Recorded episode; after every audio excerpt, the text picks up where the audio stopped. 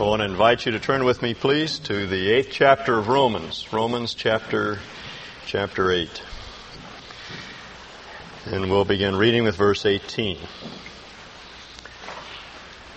If I can uh, take a phrase from one of our hymns. Uh, wonderful things in the Bible I see. This is the dearest that Jesus loves me. And uh, this is what this text uh, speaks about. And I would have to say, of all the texts in Scripture, all the wonderful things I see in the Word of God, this is the one that speaks most loudly to me. I, uh, this is one of my favorite texts. I love to teach it. I love to share it with people.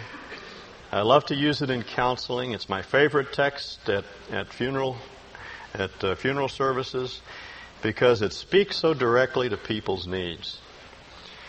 If you're here this morning with a lot of hurt and heartache, this is a passage that I know will bring comfort to you. What Paul does here in this section of, of his book is to give us a perspective on pain. There are three ideas that uh, he speaks about. One is the future, the future prospect, the good prospect that uh, we have. Though the present may be painful, we have a glorious future. The second element that we need to uh, keep in mind is that the Holy Spirit Himself, who indwells us, prays for us. When we're undergoing trial, we may not know what to pray for, but the Holy Spirit knows and He prays for us according to the will of God. That's the second perspective we, we must maintain in our pain. And the third is that God has a good plan. God Himself is good, and the plan that He's working out in our life is very, very good. Now, those are the perspectives that uh, we need to maintain. Let's uh, let's look at them in in some detail. Verse 18. Paul says, "I consider that our present sufferings are not worth comparing with the glory that will be revealed in us." You say, "Oh, oh, come now, Paul. You, you couldn't possibly mean that." You, you don't understand what I'm going through. You don't know what it's like to have your husband walk out the door and never see him again. You don't know what it's like to cradle your dead baby in, in, in your arms. You can't possibly understand the feelings that, that I that I had and still have. You don't understand my diseased, racked body. You, you, can't really appreciate my pain. And it's true. We can't really appreciate one another's pain because pain is never tit for tat. We, ne- we never can equate one person's term, uh, pain with someone else's pain. Pain is something that only we understand. But Paul understood pain. All you have to do is read his epistles to know that. Uh, if you turn to 2 Corinthians, verse 12, he describes the various things that happened to him in his missionary journeys. He was beaten, he was battered, he was driven out of town, he was humiliated, he was embarrassed, he was stoned, he was imprisoned.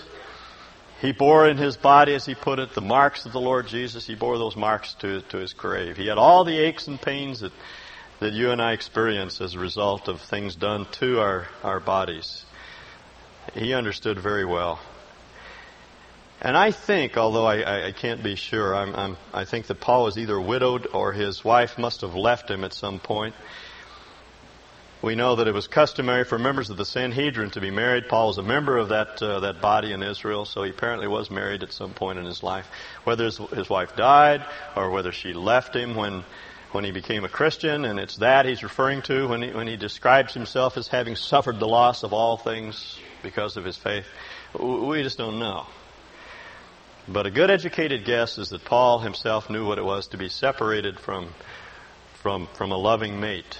He understood well. And yet Paul says that what I'm experiencing and what we all experience is not worth comparing with the glory that is to be ours when we see our Lord, when He comes to receive us, or when we go to be with Him. He's speaking of heaven. But the glorious thing that he describes here is not heaven. You understand that? He's not speaking about us as spectators, but as participants in glory. If you read the text carefully, what Paul says is that my present suffering is not worth comparing to the glory that shall be revealed in me. in us. It's something that God is doing in the Apostle Paul. It's something that God is doing in all of us. He is making of us glorious beings. This is what John is referring to in, in his little uh, epistle. I read this, this text to you or quoted it a number of times. I'd like to read it again. 1 John 3. Paul says, How great is the love the Father has lavished on us that we should be called children of God, and that is what we are. He loves us and He's brought us into the family. We are His children. The world, uh, the reason the world doesn't know us is that it did not know Him. They didn't recognize Him as the Son of God. They may not recognize you as the Son of God because we don't look like sons of God today. We look like everyone else. Dear friends, now we are the children of God, and what we will be has not yet been made known, but we know that when He appears, we shall be like Him, for we shall see Him as He is. Do you understand what Paul is saying? It make any difference how much uh, pain you bear in your body right now? Your, your body may be disease ridden, you may be uh, chained to a wheelchair, you may have, have multiple sclerosis, you, you may be dying, you, you may have discovered that you have cancer. And those are terrible things to have happen to you. We, we don't minimize or diminish pain. But we recognize that our present suffering is not worth comparison to the glory that's ahead. The glorious thing that God is going to make of us, of you and me, when He changes our body to be like the body of our Lord Jesus. You won't have any more aches and pains. You won't have to worry about disease or death. Nor will you have to worry about the habits that uh, have uh, enslaved you for so long. The warped personalities, the psychoses, the neuroses, the, the, the things in us that haunt us and have disturbed us and distressed us and caused life to be hard and harsh almost from the very beginning. Paul says that, that they'll all be over, it'll be done, we won't have to worry about those things. We'll have a body like His. The word glory really means something that fills you with awe. And so to use our, uh, our contemporary idiom, what Paul is saying is that one of these days you're going to be totally awesome. As a matter of fact, uh, C.S. Lewis says that he, he, points out that we don't really deal with mortals. You have to keep that in mind. Because if uh, one of these days we're all going to be uh, as glorious as God's Son, and if we could see ourselves now as we will be then, we would be tempted to fall down and worship. That's what Paul means. And that's what enables us to go through all the hurt and the, the hardship and the tough things that, that come our way because we know this isn't all there is. That's the answer to, uh, to the question. Is this it? Is this all there is? No. No, there's glory on ahead. God is going to make something glorious out of us. Now, this is his thesis throughout the rest of, of this section of Scripture. He wants us to understand that. Our present suffering is not worthy to be compared to the glory that's to be revealed. Now, uh, he moves back to the present. Uh, he talks about creation and the suffering of creation. The creation waits in eager expectation for the sons of God to be revealed. We are the sons of God, not because of any merit on our part, but because God has brought us into the family on the basis of our Lord's sacrifice. All of creation is waiting for us to come into our own. I, I like the way uh, uh, J.B. Phillips translates this, this phrase. He says, The whole creation stands on tiptoes, eagerly awaiting the time when the sons of God come into their own. That, that well expresses the idea of, of the verb, eagerly waiting. It means to crane the, the neck forward and to be observing carefully and waiting and watching for the sons of God to come into their own. For the creation was subjected to frustration, not by its own choice, but by the will of the one who subjected it in hope. He's describing the fall of creation. Man and, and, and all the rest of creation are linked together. When man fell, the whole creation fell. The world is not what God originally intended it to be. He's not trying to run the world right today. That's what Paul is saying. The, the world exists in a, in a fallen state. And not only is it fallen, it's falling apart. That's what he means when he says it's frustrated. The, the creation was subjected to frustration by the will of the one who subjected it. In other words, the, the world is judged. It's under the judgment of God because of sin. Uh, in hope that uh, the creation itself will be liberated from its bondage to decay and brought into the glorious freedom of the children of God. Now, by creation, Paul means non-rational creation. Everything apart from man. Animals, rocks, mountains, streams, animate, inanimate creation. It fell when man fell, and uh, and it's falling apart. That that's what uh, physicists would call the the second law of thermodynamics, the law of the infinite uh, increase of entropy. That, that energy is becoming less and less uni- uh, usable. It's degrading. Everything is running downhill. It's decaying. That's what he means. And it's frustrating to creation. That's why creation sighs and moans and, and, carries on in its discordant way. That's why nature has become our enemy rather than our, our friend. That's why we fear animals now instead of invoking fear in, in them. There's something desperately wrong with, with creation. We're locked into the law of, of entropy and the whole thing is running downhill. It's decaying and it groans. Things are not as they should be. But not only is creation decaying, we are decaying, decaying as well. Uh, verse 22, we know that the whole creation has been groaning as in the pains of childbirth right up to the present time. Not only so, but we ourselves, who have the first fruits of the Spirit, groan inwardly as we wait eagerly for our adoption as sons, the redemption of our bodies. Not only does creation or nature groan, but we groan as well. That is the human race. We rational beings in, in God's creation. We, we groan, we suffer, we struggle because we're a part of, of, of fallen creation. And not only does the human race suffer, we Christians suffer as well. That's what he means when he describes us as those that have the first fruits of the Spirit. He's not trying to develop a theology of the Holy Spirit here. He's simply telling us that we, we have the down payment of the Holy Spirit. We have the earnest of our inheritance. We already have the Spirit indwelling us. He's the down payment of everything that's coming to us when we're adopted as sons. Even Christians suffer.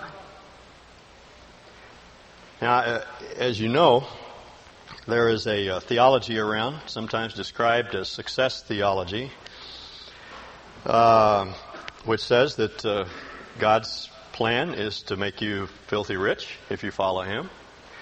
He'll put you in clover. All you have to do is is generate enough faith, and you can be healed of any ill. It's not God's plan for you to be sick. Uh, I have a friend, a friend who says he's planning to rewrite the Narnia tales based upon success theology one of which you will call The Lion, the Witch, and the Neiman Marcus Wardrobe. And uh, it's a story of uh, children who encounter talking animals who teach them how to make a fortune on the, in the commodities market. Uh, this uh, same friend has rewritten Jesus Loves Me uh, to reflect this uh, prosperity doctrine. Jesus loves me, this I see, for he gives Cadillacs to me. Little minks belong to me. I am uh, uh, no, that's not it. Little, well, I can't make it rhyme, but anyway, the last line says, the last, the last line says, I am rich and it ain't wrong. Now, uh, that's a, that's a totally erroneous concept. It, it, it's, it, it is not what Scripture teaches. Scripture teaches us clearly that creation suffers and we suffer because we are, we are locked into creation. Now that's realism. Paul and all the rest of the apostles, our Lord Jesus, is they're ultimate realists. They tell us things as they really are. Some Christians suffer intensely, others have a, an easier road. Some Christians become wealthy, some live in poverty all of their lives. Some non-Christians become wealthy, some live in poverty all their lives. Non-Christians become sick, they contract cancer, so do Christians. As a matter of fact, Chuck Colson made a, an interesting comment in an article a, few weeks ago in which he pointed out, uh, by the way, he, uh, Colson himself has cancer or had cancer. And it was in light of that discovery that he made this comment. He had come to the conclusion that for every non-Christian that contracts cancer, a Christian con- contracts cancer so that the world can see the difference. And he may have something there. If we think we're going to go through life and get away scot free without uh, ache and pain and heartache, then we simply do not understand the nature of the world that we live in. We live in a fallen universe. We ourselves are fallen beings. We're suffering the consequences of that, of that fall, and we will hurt. We will have pain. But what Paul tells us is that one of these days, that law of entropy is going to be reversed, and we're going to come into our own. He uses two metaphors to describe that process. He says we, are, we will be redeemed. That's a, that's a word taken out of the marketplace describes the, the action of, uh, of slave owners buying a slave and out of slavery and, and then setting them free, liberating them. We'll be set free from, from the slavery of our bodies to the law of, of entropy and, and decay. And furthermore, he says we'll be adopted. Now, when we think of adoption, we think of something entirely different uh, from the practice in the ancient world. In those days, a child wasn't considered a part of the family as he grew up until he reached the age of majority. In a Roman household, he'd be trained and taught by tutors until he reached a certain age, and then he would be adopted as a son. That is, he would come into his own, and he would receive his inheritance. He'd become a full-fledged member of the family. Now, that's what Paul is describing. When, when we see the Lord, when we go to Him or He comes to take us, whichever comes first, we come into our own we are adopted as his sons and we enter into our inheritance. We get it all then. That's what Paul is saying. And it is foolish to think we're going to have it now, that we're going to have the perfect marriage, the perfect home, the perfect body, we're going to have perfect health, we're going to enjoy perfect happiness. It is not true. We won't have it until we see Him. Now that's a tremendous encouragement to people who, who, who are, are living with bodies that are afflicted, who are chained to, to wheelchairs, those that have MS, those that are going blind, to know this isn't all there is. To those that, that have neurotic personalities and they, they belong to Christ, but they perhaps they've been abused as a child, sexually abused or verbally abused, and they struggle and struggle and struggle. One of these days you're going to come into your own and the struggle will be over. You'll have everything you've ever longed to have. You may not have it in this world, but you'll have it all then. I ran into Jake Jacoby last uh, weekend. I, uh, most of you know of Jake, or you know Jake. He used to attend here at Cole. His father is the uh, track coach at BSU, and Jake is an Olympic hopeful, high jumper. And uh, I was at in the airport in, in Salt Lake, and I just happened to run into him. I hadn't seen him for a while. He's been down in Houston training, and and uh, we chatted for a while, and, and I was thinking as I looked at him, he was this magnificent uh, specimen of manhood. You know, this this finely, highly trained athlete. And he jumps over seven and a half feet. I can't imagine what that's like. I can't even jump seven and a half feet that way, much less up. You know, one of these days, uh, when we, when Jake and I get our redeemed bodies, I'm gonna, I'm gonna take him on. I'm, I'm going to challenge him to a high jumping contest. I'm going to have a body just, just like the body of, of my Lord. Could pass through space with the speed of thought. See? Unimpeded, unhindered, unharassed. That's what, that's what's ahead. You see, that's why we can endure present suffering. That's why Paul can say, Oh, my present suffering is nothing compared to the glory that's mine when I come into my own. In another place, he calls it his light, momentary affliction. Light, momentary affliction? And Paul was shipwrecked. He spent 24 hours treading water, waiting for rescue. He was battered. He was beaten with whips. He was stoned. Light, momentary affliction? Ah, but he says it's nothing compared to the glory that's mine, the glory that will be revealed in me when I stand before the Lord. I will then be totally awesome, he says. That's what keeps us going. That's what makes us tough when the going gets tough. We know this isn't all that there is. That's why Paul says this present suffering is not to be compared with the glory that's to be revealed when our bodies are redeemed and we're adopted as sons. Now we don't have that yet, and that's what Paul means in verse 24 and 25. These are difficult verses, and people don't always understand what Paul is saying. But it seems to me fairly simple. He says, For unto this hope we were saved. That's what we were saved for. And hope that is seen is no hope at all. Who hopes for what he already has? But if we hope for what we do not yet have, we wait for it patiently. Now, Paul is saying, this, uh, he's just saying we don't have it now. We have to wait for it. That's all. And dissatisfaction with having to wait for it indicates that we're dissatisfied with God's plan. If we really understand God's plan, then we can we can wait. We won't be restless. We won't get irritable. We won't get put out and depressed and discouraged. We'll just keep waiting. Paul says that's the hope unto which we were saved. Now, by hope, he doesn't uh, mean any, there's no element of contingency in that word. He's not saying, I hope, I hope, I hope. He's saying, that's my certainty. I'm sure of it. I know that. And I'm waiting for it. This is not all there is. More is coming.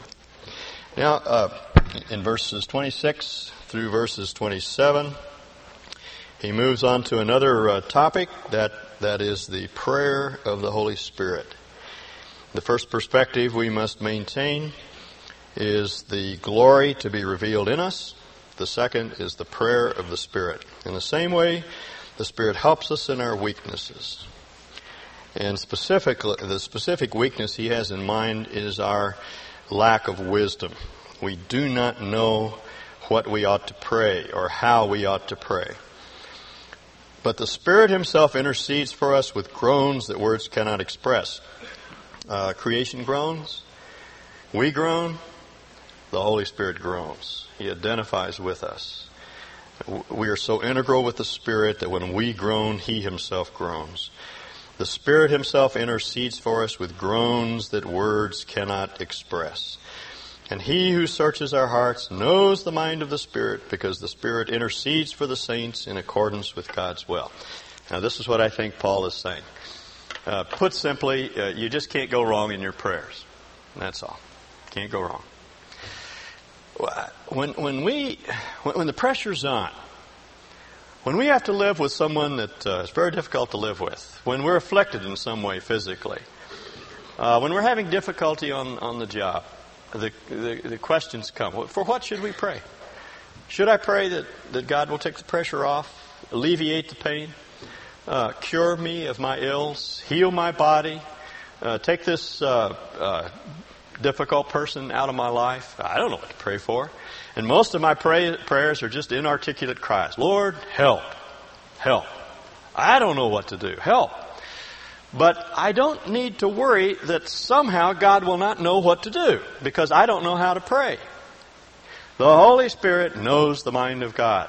Our Lord knows what's best for us. He reveals that information to the Holy Spirit, and the Holy Spirit prays according to the mind of God. I say, Lord, please take this difficult person out of my life. And the Holy Spirit says, No, no, no. Uh-uh. No, Father, leave that difficult person in David's life because he needs to learn to be more patient. He needs to learn to be uh, a less private person. He needs to be more sensitive, sweeter, easier to get along with. You see, the problem is not the difficult person. David is the difficult person. He doesn't read it. He doesn't realize it yet. So we have work to do in his life. Something that's much more intimate and eternal than just uh, release from pressure. Let's touch his soul. Let's begin to change his character in his life, you see. And, and, and that's what Paul means when he says the Holy Spirit prays for us. You see, what God wants is, is to make something of us. We're, we're, being groomed for this glory, and all through life we're being changed.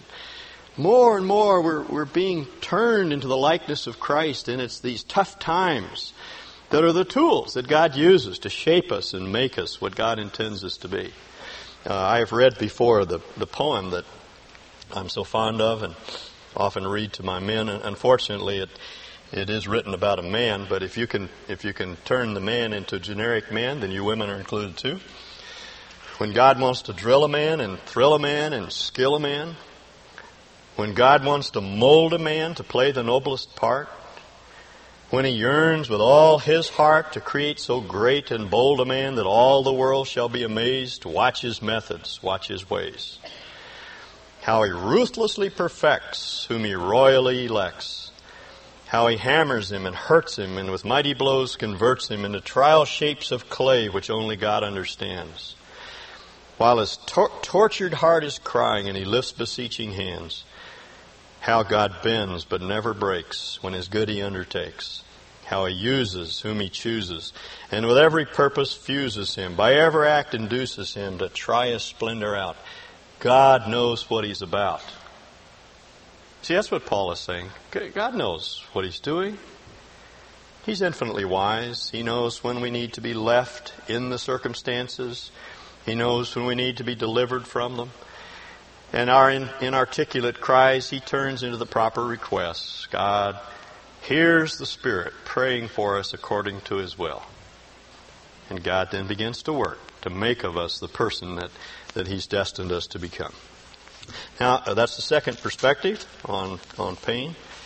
The Holy Spirit, uh, Holy Spirit's prayers. The third is God's very good plan. Uh, let's read verse 28. This is this uh, uh, familiar passage, one familiar, I'm sure, to all of you. And we know. Uh, by the way, here's Paul again, being very sure of himself. He, he's not saying I think or uh, I assume. He, he's, he's certain. I know. He says, I know. We know that in all things God works for the good of those who love Him who have been called according to his purpose. Now, Paul does not say that all things are good. Cancer is not good. Broken marriages are not good.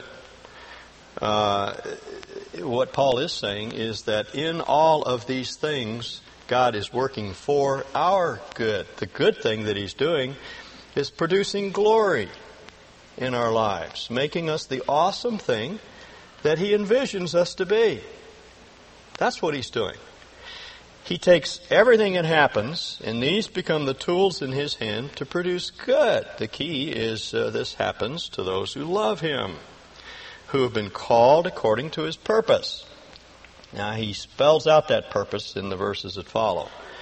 For those God foreknew, he also predestined to be conformed to the likeness of his Son, that he might be the firstborn among many brothers. God's plan is a family, a large family of people who love the Father and who are like Jesus Christ. Our Lord was the first of many. That he might be the firstborn among many brothers, and those he predestined, he also called. Those he called, he also justified. Those he justified, he also glorified. Now, uh, this is a very difficult passage. You can hardly avoid uh, uh, the problem, the problems of uh, sovereignty and free will, election and choice, however you want to describe it. I am not this morning going to get into that issue. I'm going to wait for a few weeks till we get to chapter 9. We're, we come face to face with it there, and we're going to have to go to the mat and, and grapple with it. But at this point, I don't want to talk about uh, the uh, the antinomy, the the philosophic, the logical tension uh, between sovereignty and free will because we'll miss Paul's point if we do. Paul's not trying to uh, hang us up on some, some theological idea. He's trying to comfort us. Let me tell you what I think Paul is saying. He starts, uh, this is what theologians call the order of salvation. Uh, this is how God gets us from A to Z. From an unregenerate, ungodly state to the glorious being He has purposed that we shall become. That's how we get from A to Z. It begins with God's foreknowledge. You say, well, I know what that means. That means that God foreknew those who would choose Him, and on that basis He chose them. No, it doesn't mean that at all. Can't possibly mean that, because that would make God's uh, decision based upon ours. We would be running the universe then. And, and furthermore, that's not what the text says. It doesn't say God knew what. It says those whom God foreknew. In, in other words, God foreknew people. God knew some people before. Now, uh, that's precisely the, that's the word. He knew before. Now, you know how that word know is used in the Old Testament. It is often used of sexual intercourse. Adam knew his wife Eve and she conceived and she bore a child. To the most intimate, loving relationships between people. So when Paul says God foreknew you, it means that he looked down through eternity even before you were known, before you were born rather, and he knew you. He had a loving relationship with you. He had already chosen you to be the one on whom he bestowed his love. And those whom he foreknew, He predestined, Paul says. That's another one of those words that we tend to have trouble with, but really it, it just means to draw a circle around someone. Uh, the word is proorizo. Our word horizon come from, comes from that word. In, in fact, it's almost a transliteration of the Greek word. You know, Greek would stand on the seashore and he'd look off toward the horizon. That's what he would call it, the horizon. That's the limit of his vision. It refers to something you demark. You draw a line or you put a square around something or you somehow you, you mark it off. That's the idea. That even before you were born, God drew a circle around you. He loved you first, and then he drew a circle around you, and he said, nobody can get into that circle to get you out, and you can't even get yourself out. You're in that circle for eternity. My sister was telling me that uh, uh, my nephew Levi was walking across the field the other day. Actually, he's my grandnephew, isn't he? Yeah, he's my grandnephew. My goodness, I know he's that old. Uh, he's walking across the field, and uh, my brother-in-law had had dug a, a hole for a corner post, and it was about that big around. It was about six feet deep, and Levi fell into it. He's just a little guy, and he fell into it with his arms over his head like this, and it was so tight he couldn't get out. And so uh, Pug, that's my sister, she was walking across the field and she heard coming out of the bowels of the earth, help! And she looked all around and she couldn't see anybody. And, and finally she looked down in the hole and there was Levi looking up and uh, she said, Levi, why don't you get out? And he said, I can't. And she had to reach in and, and pull him out. Well, that's, that's a, that's an illustration of what God does. He, he puts you in a hole and you can't get out. Now the illustration breaks down, of course, because Levi didn't think he was very safe and secure, but, but the point is you can't even take yourself out of that place. God loves you, and he, he puts you in that, that circle of love so that no one can, can break in to get you out, not even the evil one, and you can't even take yourself out of that circle of love. And those whom he predestined, he says he predestined to be like Jesus. So it's a sure thing. One of these days, you're going to be just like Jesus. You're going to have a body like his body, like his glorious body. Our bodies are sown corruptible, they are raised incorruptible. They are sown in dishonor, they are raised in honor. They're placed in the ground in ignominious burial and they're raised a glorious body, like the body of our Lord Jesus, you see. And then we'll have a soul and a spirit like His, free from sin and death, free from evil and all the consequences of, of evil. Everything will be, will be set right. We'll be just like our Lord Jesus. And then He says, those whom He he, he predestined, he called. That's the word that's used for the summons of a sovereign. It's not something that you can ignore.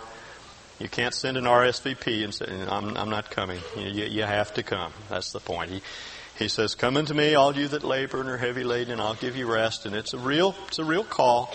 We respond to it with all of our heart. But behind it is the sovereign will of God. He's calling. He's calling us. And those whom he called, he justified. Now, any of you could get up here and give a 20 minute, 30 minute dissertation on justification by this time. We've been talking about it now for about three months. 30 second dissertation? oh, you know what I mean. Justification is that act by which God declares us to be righteous on the basis of, of our Lord's death upon the cross. Our sins are placed upon Him. His righteousness is imputed to us. And we are forgiven of the past and given a new power to live. So we're justified. And those whom he justified, he what? Glorified. Anybody get lost in the process? Anyone fall through the cracks? Anyone behind the door when the glory was passed out? No. Now, see, our Lord is following us through the whole process. He loved us from the beginning. He put us in a safe, secure place. He called us to Himself. He justified us and he's going to glorify us. The interesting thing is that Paul uses a past tense verb, an aorist tense verb, actually. And uh, he's doing what I think the prophets did in the Old Testament. It's a well-known grammatical phenomenon that the, that the prophets used. If some future event was certain, they would very often put it in the past. Grammarians call that the prophetic perfect. They speak of some future event, but they speak of it as, uh, uh, with finality. It's so certain, It's going to happen. They put it in the past tense. It's as though it's already happened. Paul uses that that grammatical element here, I think, when he says, Those whom he justified, he glorified. You cannot miss out. That's the point. You know, I, I, I had such a poignant, painful uh, example of this decay of the human body when I saw my father last week. Uh, my father has always been a very strong man, had a lot of strength in his upper body, and, and uh, to see him, uh, he weighs 90 pounds now. He's desperately ill sits in a little bay window in, in his house and he looks down over the field where my sister has her horses and, and he groans. He just literally groans. He would love to be out there riding those horses, but he can't. See, his body is just not up to the desires of, of his mind and his spirit. Still has that indomitable spirit, but his body is just just not not tracking with, with the rest of his of his soul. And uh, it's tough. But you see, one of these days he's going to have a glorious body. And that's the promise that Paul holds out for us. We're going to have glory. We're going to participate in the glory that our Lord Jesus had in his resurrected state. We won't be gods. We'll just be like God. We'll, we'll share his glory, is the way Paul puts it. Now, what, what can we say to something like that? What, what sort of response should it should it evoke? Well, the one which Paul makes. What shall we say in response to this? If God is for us, who can be against us? Remember that movie, The Bodyguard? The uh, frail young man who was uh, who was always being teased and tormented by his friends until this big Hulk showed up and became his bodyguard, his protector. I think that's the sort of thing Paul is thinking about. Doesn't make any difference who's against us. Doesn't doesn't matter who your enemies are. Maybe uh, angels or men. Doesn't matter. Doesn't matter. The important thing is that God is for you. Now, how do we know that? How do I know God is for me? I look around at the world and it's red and tooth and claw. And, you know, everything has happened to me uh, tragedy has fallen on me like bricks tumbling out of a truck. It's just one thing after another. And some of you have experienced that, that kind of life for the last year. And you know, how can I know that God is for me? Certainly doesn't seem to be so. But Paul tells us how we can know.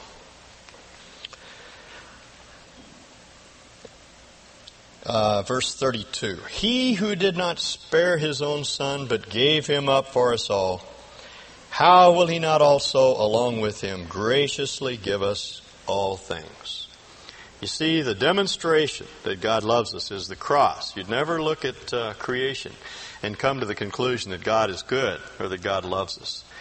There's only one event in history that establishes that God loves us, and it's the cross, where our Lord died for us, where He where he manifested, where he revealed his love for us, and that while we were yet sinners, Christ died for us. And if he, if, if God would give his son, will he withhold anything from us? Uh, verse 33. Who will bring any charge against us? Oh, I'm sorry. I'm, verse 33. Who will bring any charge against those whom God has chosen? It is God who justifies. Can anyone bring any charge against us that will cause God to reverse his decree of righteousness? No, no. Who is he that condemns? Could it be our Lord when we stand before the Lord? Is he going to point an accusing finger at us and remind us of the things that we did last week or, or last night? No. No, as John puts it, he didn't come to condemn the world, but that the world through him might be saved. Who is he who condemns? Could it be Christ? No. Christ Jesus died. More than that, he was raised to life and is at the right hand of God and is also interceding for us along with the Holy Spirit. He's for us. Who shall separate us from the love of Christ? Shall trouble or hardship or persecution or famine or nakedness or danger or sword? As it, as it is written, for your sake we face, face death all day long. We are considered as sheep to be slaughtered. Uh, Paul says our experience every day is that of, of, of enduring circumstances over which we have no control. We're considered as sheep to be slaughtered. No, he says, in all these things we're more than conquerors through him that loved us. He actually coins a word, a word that wouldn't be found in any Greek lexicon of that day. The closest we can come to it is hyper conquerors. We're hyper conquerors. We are unconquered and unconquerable. For, he says, I am convinced that neither death, nor life, nor angels, nor demons, all these things over which we have no control, neither the present nor the future, nor any powers, neither height nor depth, nor anything else in all creation will be able to separate us from the love of God that is in Christ Jesus our Lord. Nothing, nothing, absolutely nothing can separate you from the love of God. Uh, Ruth, uh, Ruth Calkins well describes, uh, uh well summarizes these uh, this last paragraph. This is her reflection uh, upon these verses. God, I may fall flat on my face.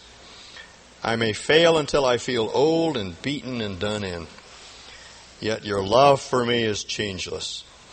All the music may go out of my life. My private world may shatter to dust. Even so, you will hold me in the palm of your steady hand. No turn in the affairs of my fractured life can baffle you. Satan, with all his braggadocio, cannot distract you. Nothing can separate me from your measureless, measureless love. Pain can't, disappointment can't, anguish can't, yesterday, today, tomorrow can't.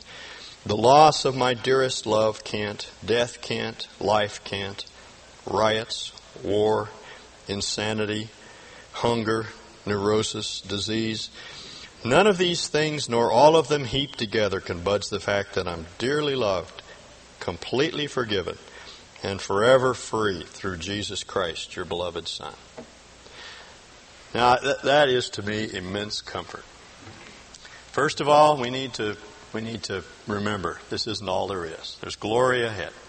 Second, we need to realize that the Holy Spirit is praying for us according to God's will, and we're not going to get off track we're going to be taken right to the goal. God's going to produce in us the glory that He's determined to produce.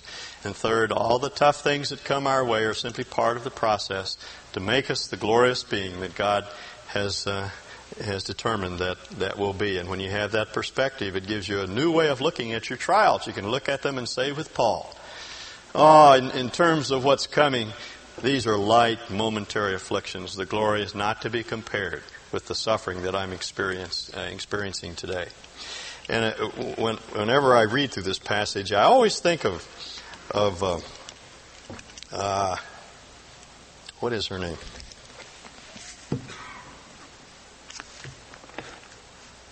Oh, Fanny Crosby.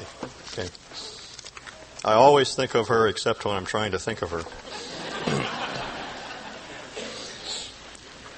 uh, who, as you know, when she was just a child, was blinded. She uh, went through all of her life until she was 95, unable to see. And uh, uh, often we don't reflect upon the significance of some of the words of her songs, realizing that the, they were written out of her out of her darkness, out of her inability to see. Uh, and one of the songs I think that expresses this idea so well is her hymn "Redeemed." Redeemed, how I love to proclaim it redeemed by the blood of the Lamb, redeemed through his infinite mercy, his child, and forever I am. And then verse 3 I think of my blessed Redeemer. I worship him all the day long. I sing, for I cannot be silent. His love is the theme of, of my song. When Fanny Crosby was uh, 10 years of age, she wrote a little poem. It goes like this Oh, what a happy child I am. Although I cannot see, I am determined that in this world Contented I will be. See, that's waiting, that's hoping. How many blessings I enjoy that other people don't. To weep and sigh because I'm blind, I cannot and I won't. Ten years of age, see. Facing a lifetime without, without sight. And she could say then, as she says later uh, in her song, I sing for I cannot be silent. His love is the theme of my song. A lot of people get very, very bitter uh, you know, as, as their bodies decay. And, and certainly she could start thinking about her life and how, how grim and difficult it would be to live without her sight, but she knew this wasn't all that, that there is. And then her final, uh, the final uh, verse of the hymn. I know I shall see in his beauty. You understand the significance of that line? I know I shall see in his beauty the King in whose law I delight, who lovingly guardeth my footsteps and giveth me songs in the night. Now, it was always night for Fanny Crosby, but she could sing in the night because she knew someday she would see the King in his glory. When she saw him, she would be like him, and in her redeemed state, as his adopted child, she would come into her own and she would have everything that she ever wanted. She didn't long in this life for a perfect body or a perfect marriage. Uh, she was she was never married, as far as I know, or, or for children or for family or for for any earthly happiness. She just had that inner joy that comes from knowing that this isn't all there is, and therefore her present sufferings were light and momentary when compared with the eternal weight of glory. Now, uh, I've been in kind of a befuddled state this morning, but I hope the message has come through. That's, that's the important thing. That what we're experiencing today is not worth comparison with what's coming up. Let's pray. Father, we, uh, we can echo Paul's uh, sentiments and his feelings. We too groan in our bodies, and we are all waiting for for our redemption. Lord deliver us from the illusion that somehow everything that, that we long for, all of our dreams and aspirations will be fulfilled in this life. Help us to realize that, that there is a, an eternal weight of glory in which all of our dreams will be fulfilled. We pray that we'd be delivered from our complaining spirit. We ask that you would replace our despair and our anxiety with joy. We pray that we would live in the light of the Scripture and that we would pass it on to others who simply do not understand uh, why they're suffering, who cannot believe that you're good and gracious. Help us, Lord, to lead them into an understanding of your compassionate, loving heart. We thank you for this time in Paul's letter. We commit ourselves to you for your purposes today. In Jesus' name we pray. Amen.